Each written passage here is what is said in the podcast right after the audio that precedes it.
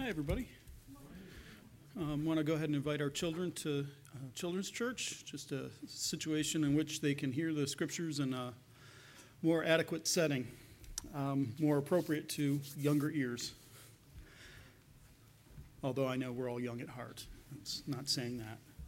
Um, so uh, let's, let's begin our time in the Word with, uh, with prayer. Um, Lord, we, we do confess that our hearts are restless until we find rest. And Lord, our only rest can be in you. As we work hard to make life work, as we work hard to appear to be righteous, trying to good, more, do more good deeds than not, uh, Lord, we realize that that is a, a burden that we can't bear. And so we come to Christ and we say, we lay down our, our evil, we lay down our good works as well, and say, Lord, be our justification. So help us to find our rest and our our comfort, our hope in you as you carry the burden that we are unable to. And Father, I want to pray for our, um, our friend church, uh, Life Spring, back in Illinois in Spring Grove. Lord, I thank you for the work that they're doing there, for the good report of uh, their ministry. Lord, I pray for Pastor Cabot this morning as he's probably preached past tense by now. We pray that uh, his message would have been received well by the saints, that you would have filled it with your spirit, and that they would hear and trust in Christ more because of what they've heard. And Lord, we pray for them as, um, as they're working on re- rehoning their vision statement, their mission statement, um, rehashing some of those things. We pray for uh, a sense of unity amongst that body. And uh, Lord, I pray for their upcoming ministry festival that it would be filled with people who would be looking for opportunities to serve. But Lord, in their service, I pray that they would see that um, Jesus is sufficient, that they would find uh, that you are all in all, even in their service. And Father, we pray for their, uh, their church plant, uh, Good News Church in Woodstock. And I, I, I pray that um, as you prepare Pastor Mitch for that role, that uh, he would be leading well, that he would be seeking holiness, that he would be pursuing uh, truth in the scriptures, and that, Lord, he would bring a light of Jesus Christ into part of Woodstock that, um, that maybe people haven't heard before. So we ask your blessing on, on that ministry, on that outreach. And Lord, we ask your, your blessing and your, your, um, uh, your Holy Spirit to fill now our time in your word. May we hear and see and understand what it is that Jesus is telling us. And I pray that we would apply it to ourselves first and not think necessarily of what other people need to hear. And then, Lord, after hearing your word and, and taking it into ourselves, may we share it with others with the hope and the expectation that Jesus is Lord of all. We ask this in His name. Amen. So last week, you remember, um, Jesus had cast a mute demon out of a man, and the man began speaking. And the crowd had three responses to it. There were those who were amazed. They saw this and it just blew their minds. There were some that looked at it and said, Well, it's by the power of Satan. And then there were others who said, Well, we need another sign. And last week we looked at Jesus' response, and I said at that time he answered the spiritualists, the people who said, well, there's demons and then there's a prince of demons and you know we're going to fit you into this structure. And and jesus answered them. He, he showed them he entered into their argument and said this is why that won't work. And, and the $8 word of the day last week was presuppositional apologetics. You presuppose that their position is right and then you show them why it's not. And that's what jesus did with them. He answered them. And i said at the time jesus doesn't even answer the skeptics he just kind of blows right past them. Well, this week, what we're going to see is Jesus does answer the skeptics, but it's not the answer they're expecting. He's not going to get in and argue with them. He's not going to offer them this, this presuppositional approach where he says, well, yeah, maybe you're right. Um, instead, what we're going to see this morning is it's more of a warning than anything else. He's really going to let them have it in a way that hopefully will, will wake them up. So, what we'll see as we work through this is, is verses 29 and 30 is there's going to be signs. And then in verses 31 and 32, they're seers, people who have seen this. And finally, in the end, Jesus offers a solution to the skeptic. He, he offers them a way out, he offers them so, some hope. So here's how Jesus answers skeptics. He says, When the crowd was increasing, he began to say, This generation is an evil generation. It seeks a sign, but no sign will be given it, except the sign of Jonah. For as Jonah became a sign to the people of Nineveh, so the Son of Man will be to this generation. So Jesus is answering, and the crowd begins to increase. And so finally, he turns to the skeptics and he says, You're evil. skeptic, you're evil because you're seeking a sign. Now, I would not say that we should go out and, and if you meet a skeptic, their first response should be, You're evil. Um, in case you haven't noticed, you're not Jesus, you don't know their heart necessarily. Uh, there's skeptics who need to hear an alarming message like that, and they won't receive it anyway. And then there are skeptics who actually honestly ask questions, and they're, they're trying to understand. So uh, Jesus' response to them is calls them an evil generation. Not, he acknowledges you're seeking a sign and you're not getting one. You wanted a sign from heaven, you will not get a sign from heaven. You're asking more than you should be asking at this point. Instead, what you'll get is you get the sign of Jonah. And so we'll unpack that a little bit. So what he says here is he says they're, they're looking at, for more signs. What have they seen so far? What have we seen Jesus do so far in this gospel? He has repeatedly cast out demons. He just now cast out a mute demon. A man who could not speak now speaks because of what Jesus had done. Before that, he ran into a widow whose son had died, her only son had died, and he raised him from the dead. He ran into Jairus, the, the leader of the synagogue, whose son had died, or whose daughter had died, and he raised her from the dead. He has repeatedly healed and cast out demons over and over again. So, this is why Jesus looks at him and goes, You want a sign? You're not getting one. There's already been signs. Would you open your eyes and look? I've already done this. I'm not going to play this game with you. So that's his, his response. And then he says, There's no sign that's going to be given except for one, and that's the sign of Jonah. As Jonah was a sign to Nineveh, so the Son of Man will be assigned to this generation. That's his answer. And, and what he's warning them to do is he's warning the skeptics open your eyes and see. So, real quick, what is a skeptic? What do we mean when we say skeptic? Well, uh, Carl Sagan, um, he was the guy that did Cosmos in the 1970s. He used to repeat extraordinary claims require extraordinary evidence. That was his kind of mantra is if you're going to make an extraordinary claim that there's this invisible guy in the sky who does all this stuff, there should be extraordinary evidence for that. I'm not seeing extraordinary evidence for it, so I choose not to believe it. I'm skeptical of your claim.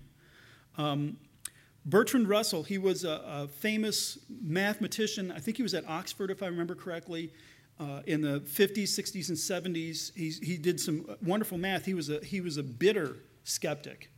And so he was asked one time, What would you do if you die and you get to heaven and you meet God? And he says, Why didn't you believe in me? And Bertrand Russell said, This is what, how he would answer God. He would say, Sir, why did you not give me better evidence? That would be his response. You've heard of the magic team Penn and Teller? Penn Jillette, um, he's, he's a famous atheist. He's, he's done a lot of skeptical things. There's a television program he did, I can't mention the name of in church, and it was a skeptical program. Um, he, he was explaining one time in this uh, what I believe thing why he believes uh, he doesn't believe in God. And he says, anyone with a love for truth outside of herself has to start with no belief in God and then look for evidence of God. So this is the skeptic's approach is I'm, I'm starting here and I'm just looking for evidence. Where is the evidence? Is there sufficient evidence to, to believe? Uh, that's what it means to be a skeptic. And I don't think that's an unreasonable uh, request, is to say, where is the evidence? The problem is with the skeptic, there is no amount of evidence that will be sufficient. If they're not going to doubt their own doubt, if they're not going to be skeptical of their own skepticism, no amount of evidence will work. And that's exactly what we're seeing here with these skeptics who come to Jesus and go, Well, that was nice. Show us a sign from heaven. And, and Jesus knows their heart, and their response would be, well, you know, anybody could do that, or come up with some other excuse. So the piling up of evidence doesn't really help. So Jesus' response to them is, is jarring, it's shocking, it's alarming. You are evil. You're an evil generation, and you're not getting a sign. Except one. You'll get the sign of Jonah. And, and the picture there is, is Jonah was in the belly of a fish for three days. He got barfed up on the sea and he came and he preached. And he just half heartedly began to preach in, in Nineveh, and the whole city turned and repented. They put on sackcloth and ashes. They even put sackcloth and ashes on their animals. They were so repentant. He said, That's the only, the only sign you're going to get is the sign of Jonah. What does that mean? well, what it means is Jonah became a sign to Nineveh. He was in a fish, he got thrown up onto the beach, and then he came and he, he preached. Jesus is going to be like that. He's going to be like Jonah. And, and the way that Jesus means it is I'm going to be in a grave for three days. The grave's not going to throw me up. I'm going to get up and walk out of it after three days. And I'm not even going to come and preach. I'm going to send my people to come and preach. And this is the sign that you'll be given. That's, that's what you get. What Jesus offers the skeptics is what the appropriate apologetic approach is, which is evidentialism. There's evidence. Here is the evidence of the resurrection. So, some people you're going to want to do, do, as you're talking with them, if they're really struggling to understand the faith, you might want to engage in some presuppositional apologetics and say, well, let's take your worldview for a second. So, you, you, you believe you're a bag of chemicals. Okay, let's see where that leads. Boy, that leads to a really ugly place. You can't know anything. Other people, it may take an evidentialist apologetic where you would say, look, you can trust the scriptures. Look at these prophecies that were in the scripture and, and look how they're exactly fulfilled in Jesus Christ. There's no way he could have faked this. He didn't plan his own birth to coincide exactly with what the, the scripture said. So you can offer evidence to people. And the point of apologetics is not to convert them on the spot. I don't think anybody is converted by apologetics like that, or very few people. What you're trying to do is remove the obstacles for them. And so Jesus is alarming these guys, and he's saying, You're evil to get their attention. Will they listen to him? And then once they, he's got their attention, he says, This is the evidence that there is going to be that I am who I said I am. And it's all you're going to get. So this is what you need to believe.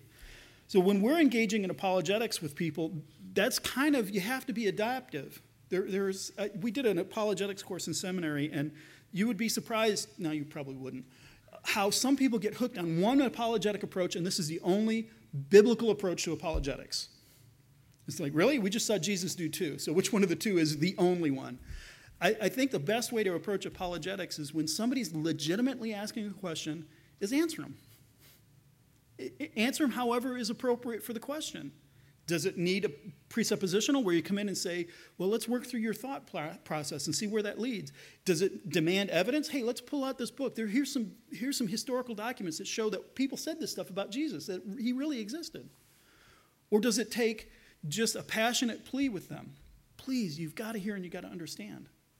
You know, you, you've got to be adaptive, and that's what we just saw Jesus do with this crowd is he's adapting to the people in front of him. He's offering them hope in the, in the beginning of this.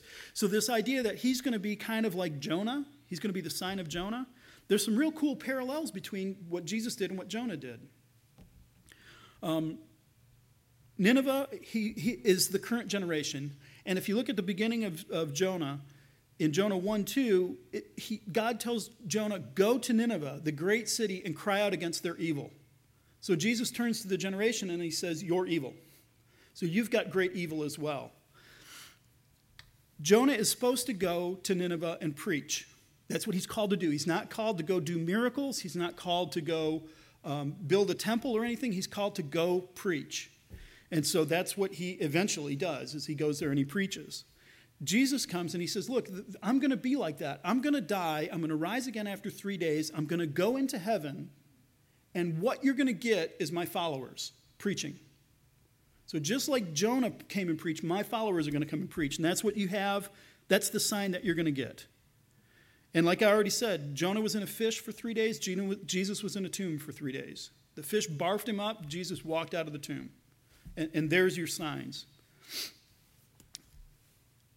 So this is, this is the, the original call. This is the signs that people are asking for. This is Jesus' response to that.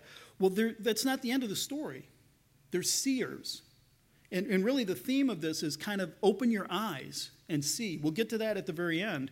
So here's, here's an example that Jesus uses of the seers, the people who have seen and believed before. In verse 31, he says, The queen of the south will rise up at the judgment with the men of this generation and condemn them. For she came from the ends of the earth to hear the wisdom of Solomon, and behold, something greater than Solomon is here.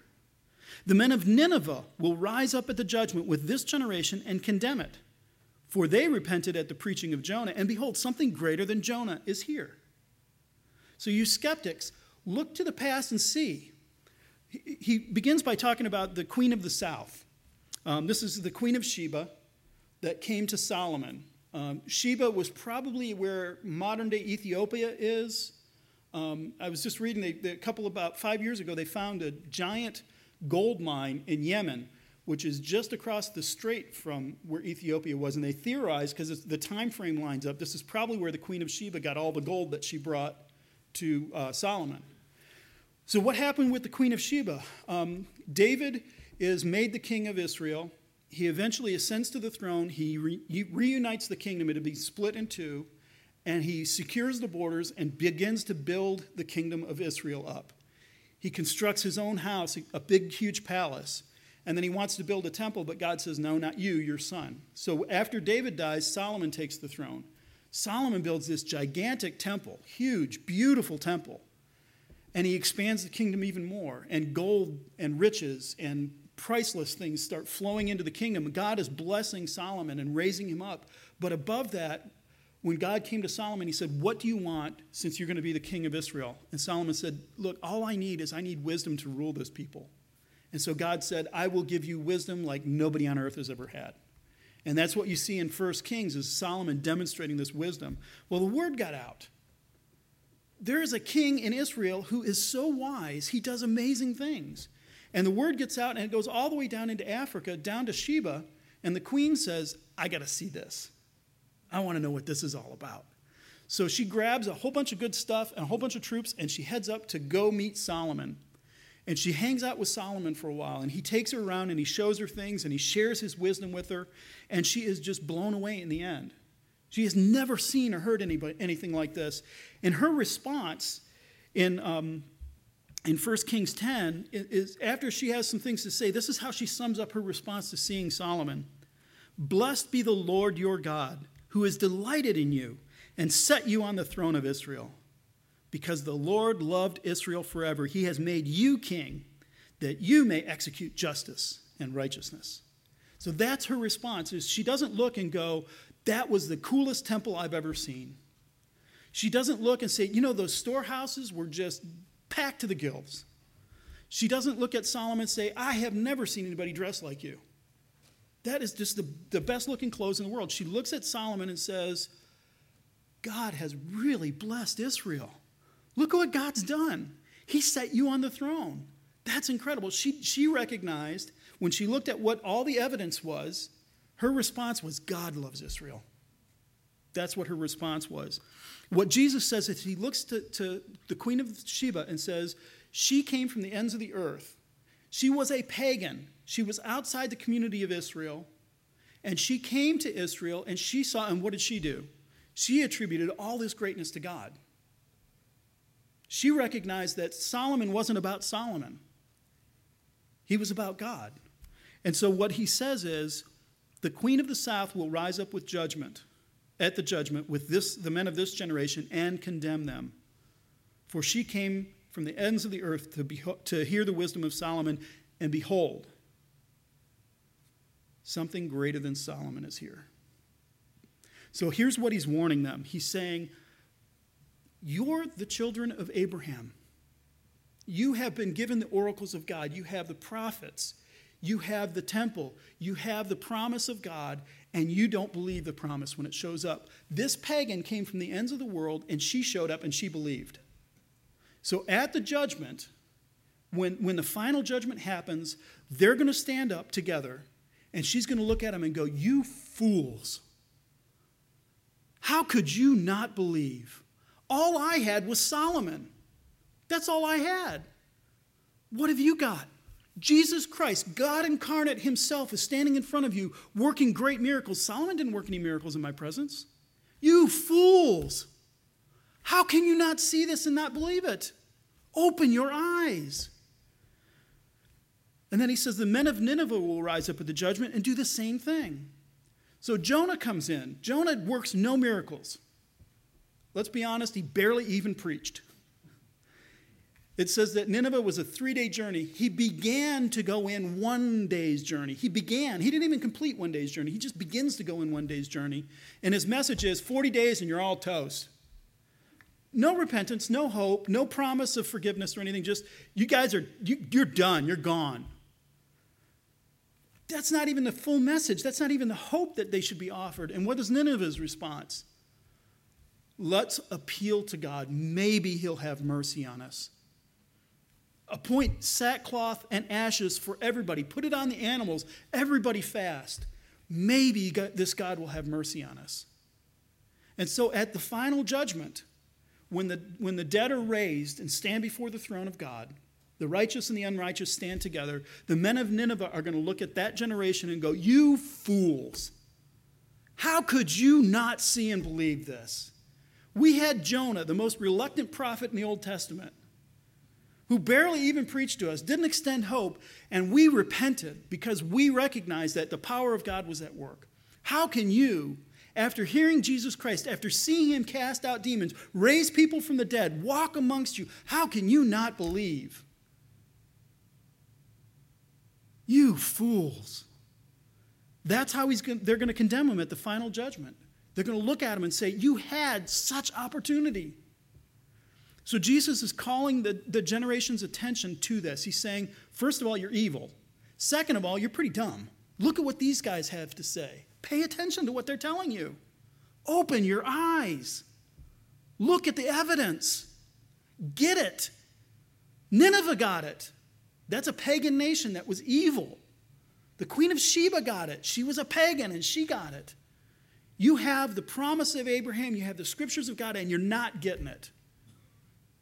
This is the peril, this is the danger of being the skeptic, is you don't open your eyes.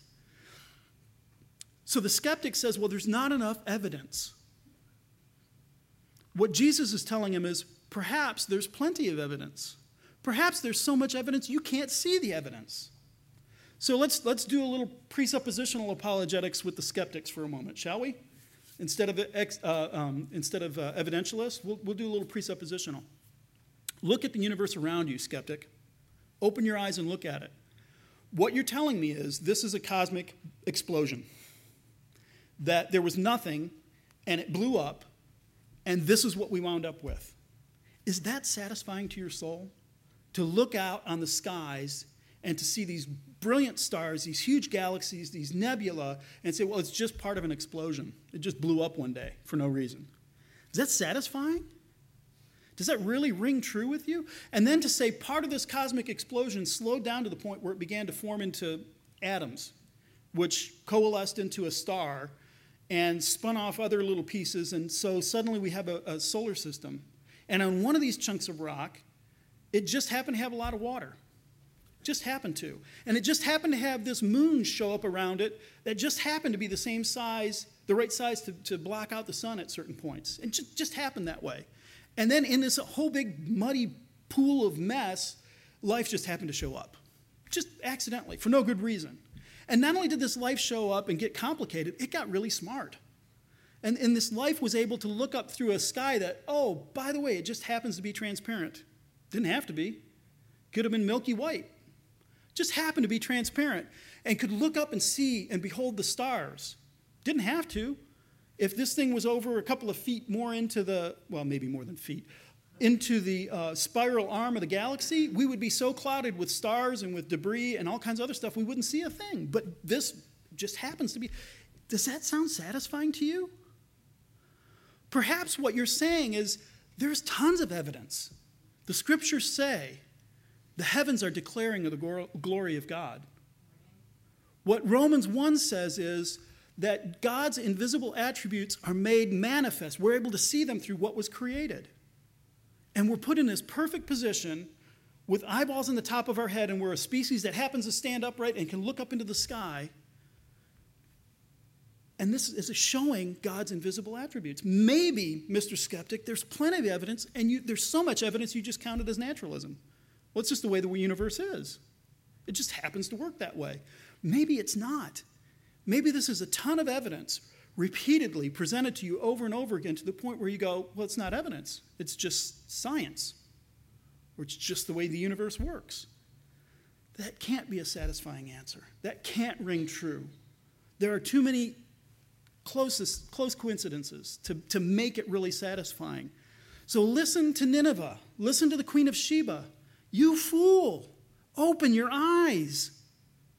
Drink in what's being preached through the stars, through the sun coming up every morning. Well, of course it comes up every morning. It has to. Why? Why on earth would the universe be understandable? If it's a giant explosion, what guarantee is there that you can look out through a telescope and make sense out of anything you see? Why? Well, the scripture's answer is because God is intelligible.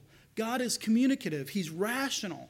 And so he created a universe to show himself, his invisible attributes to you, that is communicable and, at, and, and rational and reasonable. And so we can look out into the stars and go, well, I think that that star, which probably blew up 100 million years ago, is doing that this way because of these things. You can understand that because God made it that way. That's why. Maybe you have enough evidence and you just aren't happy with it. Maybe you're offered too much evidence.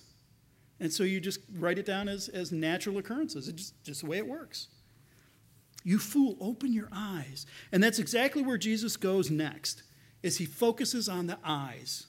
And this is, this is what the skeptic has to do, is they have to open their eyes. So the last part, verses 33 through 36, Jesus says, No one, after lighting a lamp, puts it in a cellar or under a basket, but on a stand, so that those who enters may see the light. That's almost verbatim from chapter 8, verse 16. That was where Jesus had just told the parable of the soils. The, the word falls onto different types of soil and it has different results. After he explains that, then he says this. He, he uses almost the exact same thing. He picks it up and says it again. Most likely because Jesus was an itinerant preacher and he would have certain stories that he would tell in different places at different times. And so it's not surprising that it shows up here. Um, this is his standard thing that he talks about. You'll, you'll hear him say this. So he says, No one puts a light in the cellar or under a basket. You light a lamp for a purpose.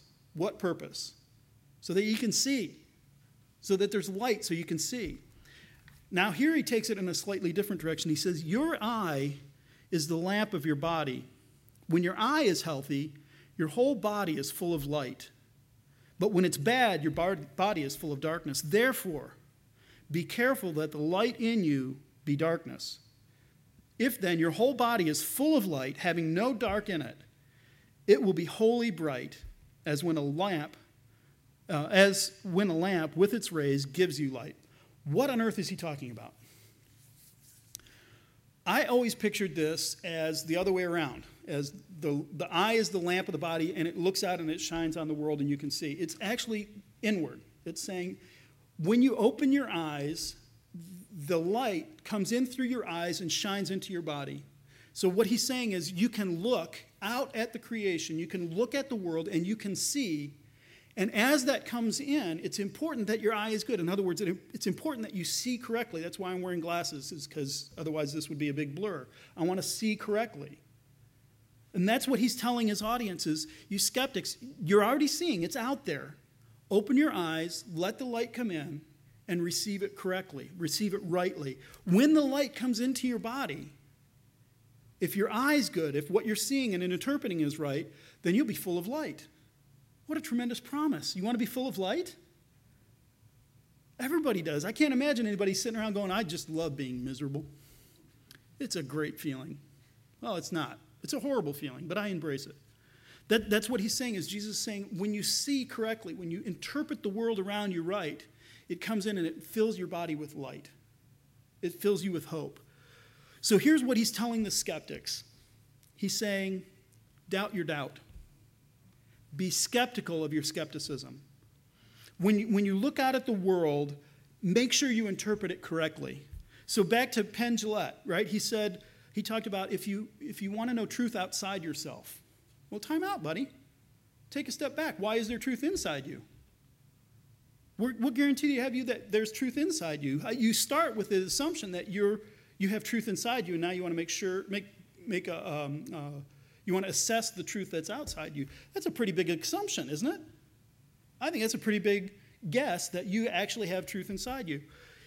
The picture here is um, it's something called Plato's cave, and uh, Plato's cave when Plato wrote it in the Republic, he meant it one specific way. Um, but since then, it's been used by philosophers a bunch of different ways, so I'm just going to do that too.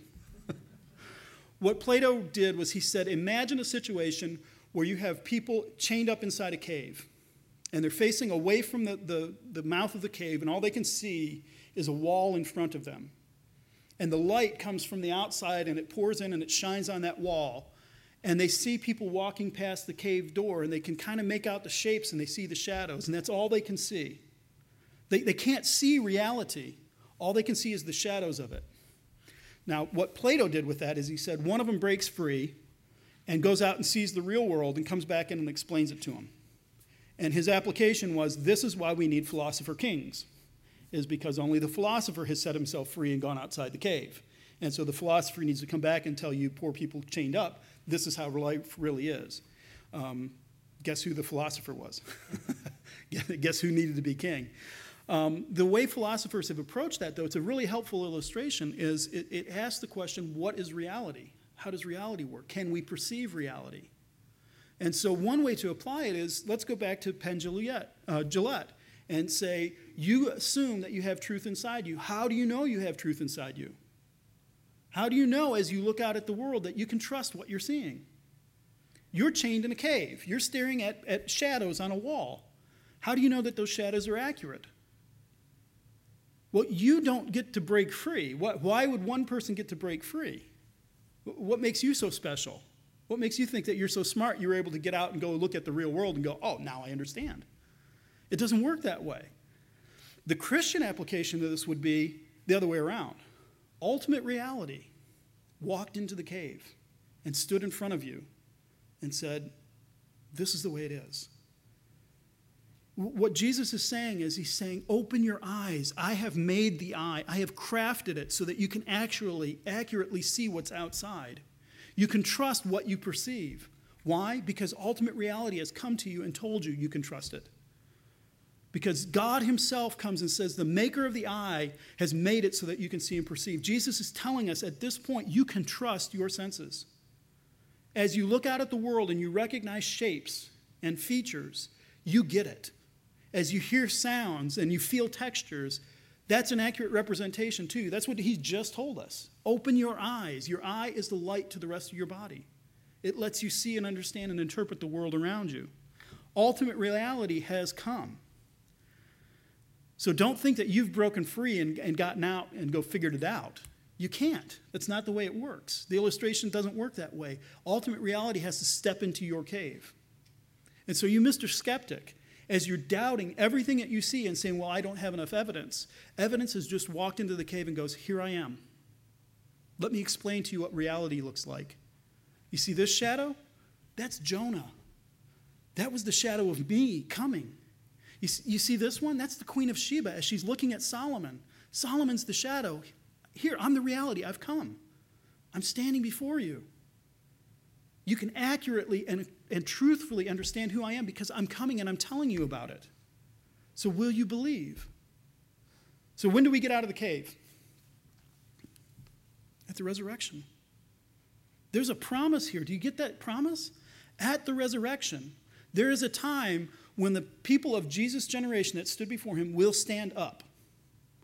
And they will stand up to next to the men of Nineveh and the queen of Sheba and they'll all be together at the same time. There is a resurrection coming. This is when the, the shadows on the wall become reality. When we get to see, we step out of the cave and we see what reality actually is. So that's what Jesus is saying is, is while you have the shadows, listen to reality explaining the shadows to you. They're pointing to something better. They're pointing to me. So, you skeptics, you want signs, you want evidence I'm all the evidence you're going to get until it's too late. This is the, the urgency of this whole thing is, is the ultimate reality is walked in and the skeptic goes, It's not enough. I want more. Give me a sign from heaven. Now, there are two options before the skeptic at this point. There are skeptics who are honest skeptics. I really believe that they're honest skeptics who are going, I, I, need to understand why I can trust what the scriptures say. Why should I trust what you say? Why should I trust what Jesus says? And if you provide the evidence, if you show them the direction, they'll at least begin to acknowledge, yeah, that sounds reasonable, that sounds plausible. There are other skeptics who, no matter what you say to them, are going to, yeah, but. Jesus actually lived on the earth. We have outside of the Bible, although the Bible should be sufficient, it's an ancient historical document. There's evidence outside the Bible that Jesus existed. Yeah, but he didn't really say what he said. Where do you get evidence for that? Why won't you believe what the, the people who knew him said he said? Why would you not believe that? Well, yeah, but. So there's, there's these two skeptics who are standing before you. Jesus alarms them. You are evil. You want a sign, you're not getting a sign. This is the only sign you're going to get. There's a day of judgment coming. And so the yeah, but skeptic, I like that. I think I'll patent that name. The yeah, but skeptic is going to doubt even up until that point. The honest skeptic, hopefully at this point, will have their ears opened.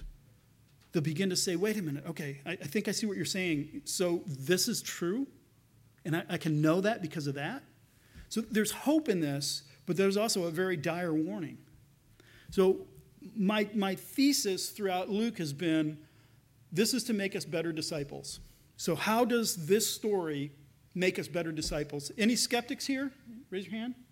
I doubt you're going to raise your. Oh, I'm sorry. Now I got to raise my hand. Um, we're not the skeptics. We've put our faith and hope in Christ. So this is helping us to be better disciples by showing us how do you answer skeptics? How did our master answer skeptics? How did he answer um, spiritualists? How did he answer those who believe? The way he did it is he came and he presented truth. The truth is, I am the way, the truth, and the light. The, the truth is, I am the resurrection and the life. He who believes in me will not perish. That's the truth. So, what, what Luke is asking us to do here, what he's picturing before us, is he's saying, You have the words of life, you have the gospel of Jesus Christ. His mentor, Paul, said, I am not ashamed of the gospel. It is the power of God unto salvation. You have these words. So when you meet the skeptic, the yeah, but skeptic, do you need to feel intimidated?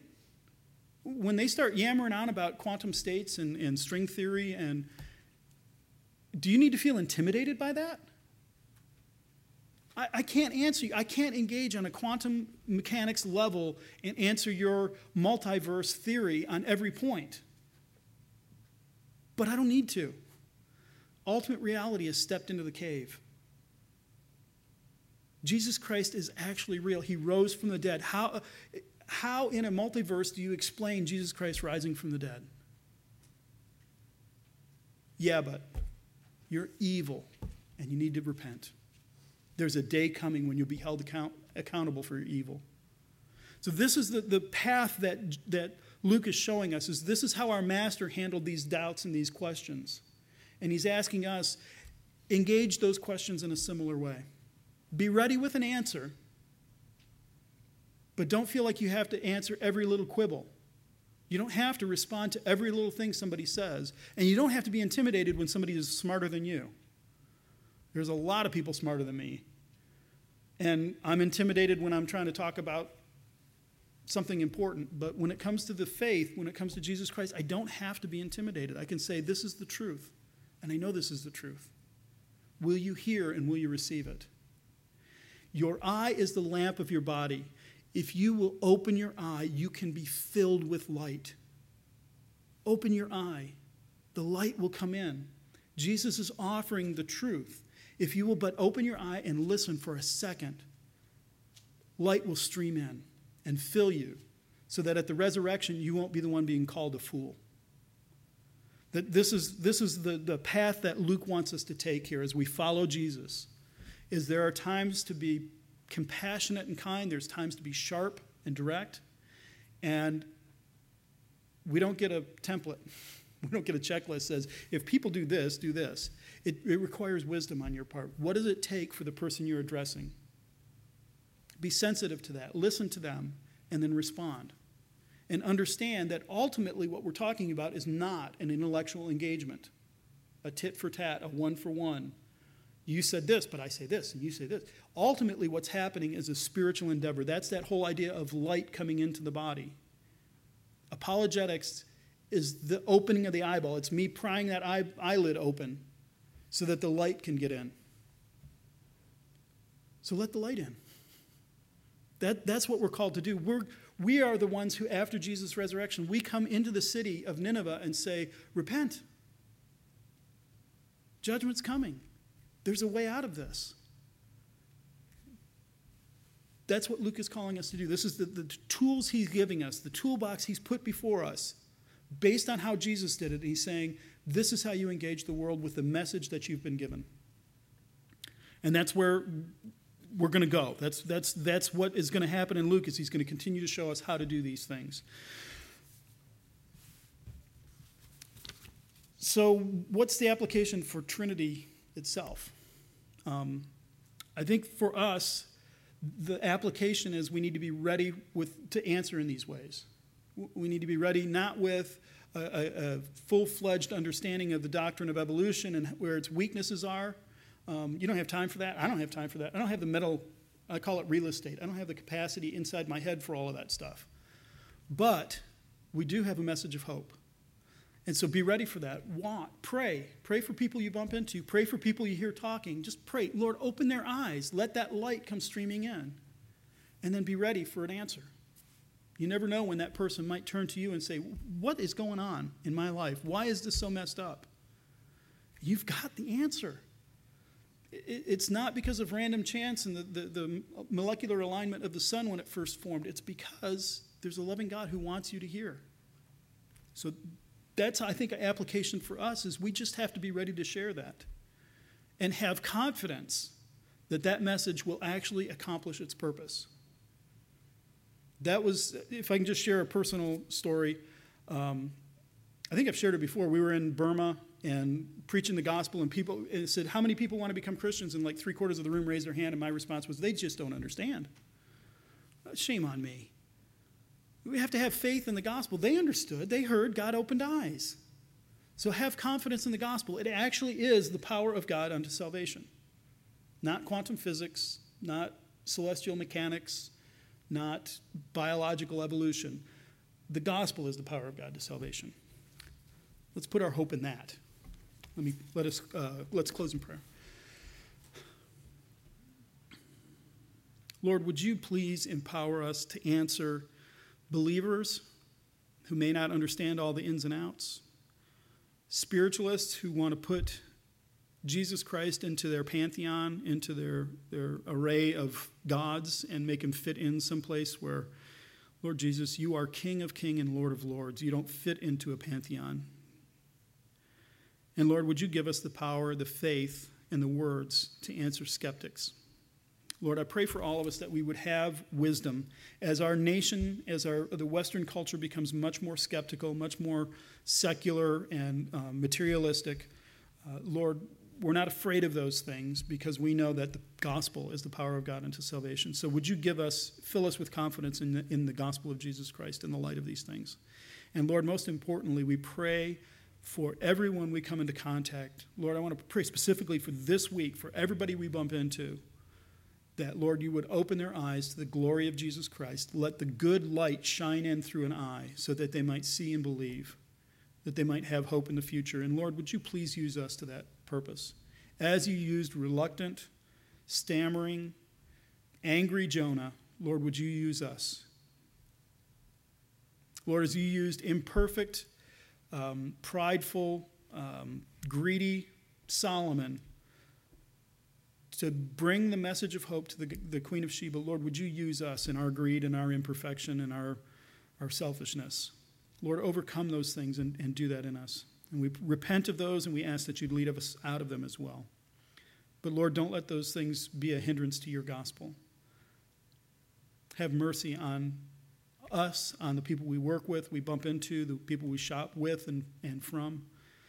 Lord, would you bring revival to this Antelope Valley? And we ask in Christ's name for his glory. Amen.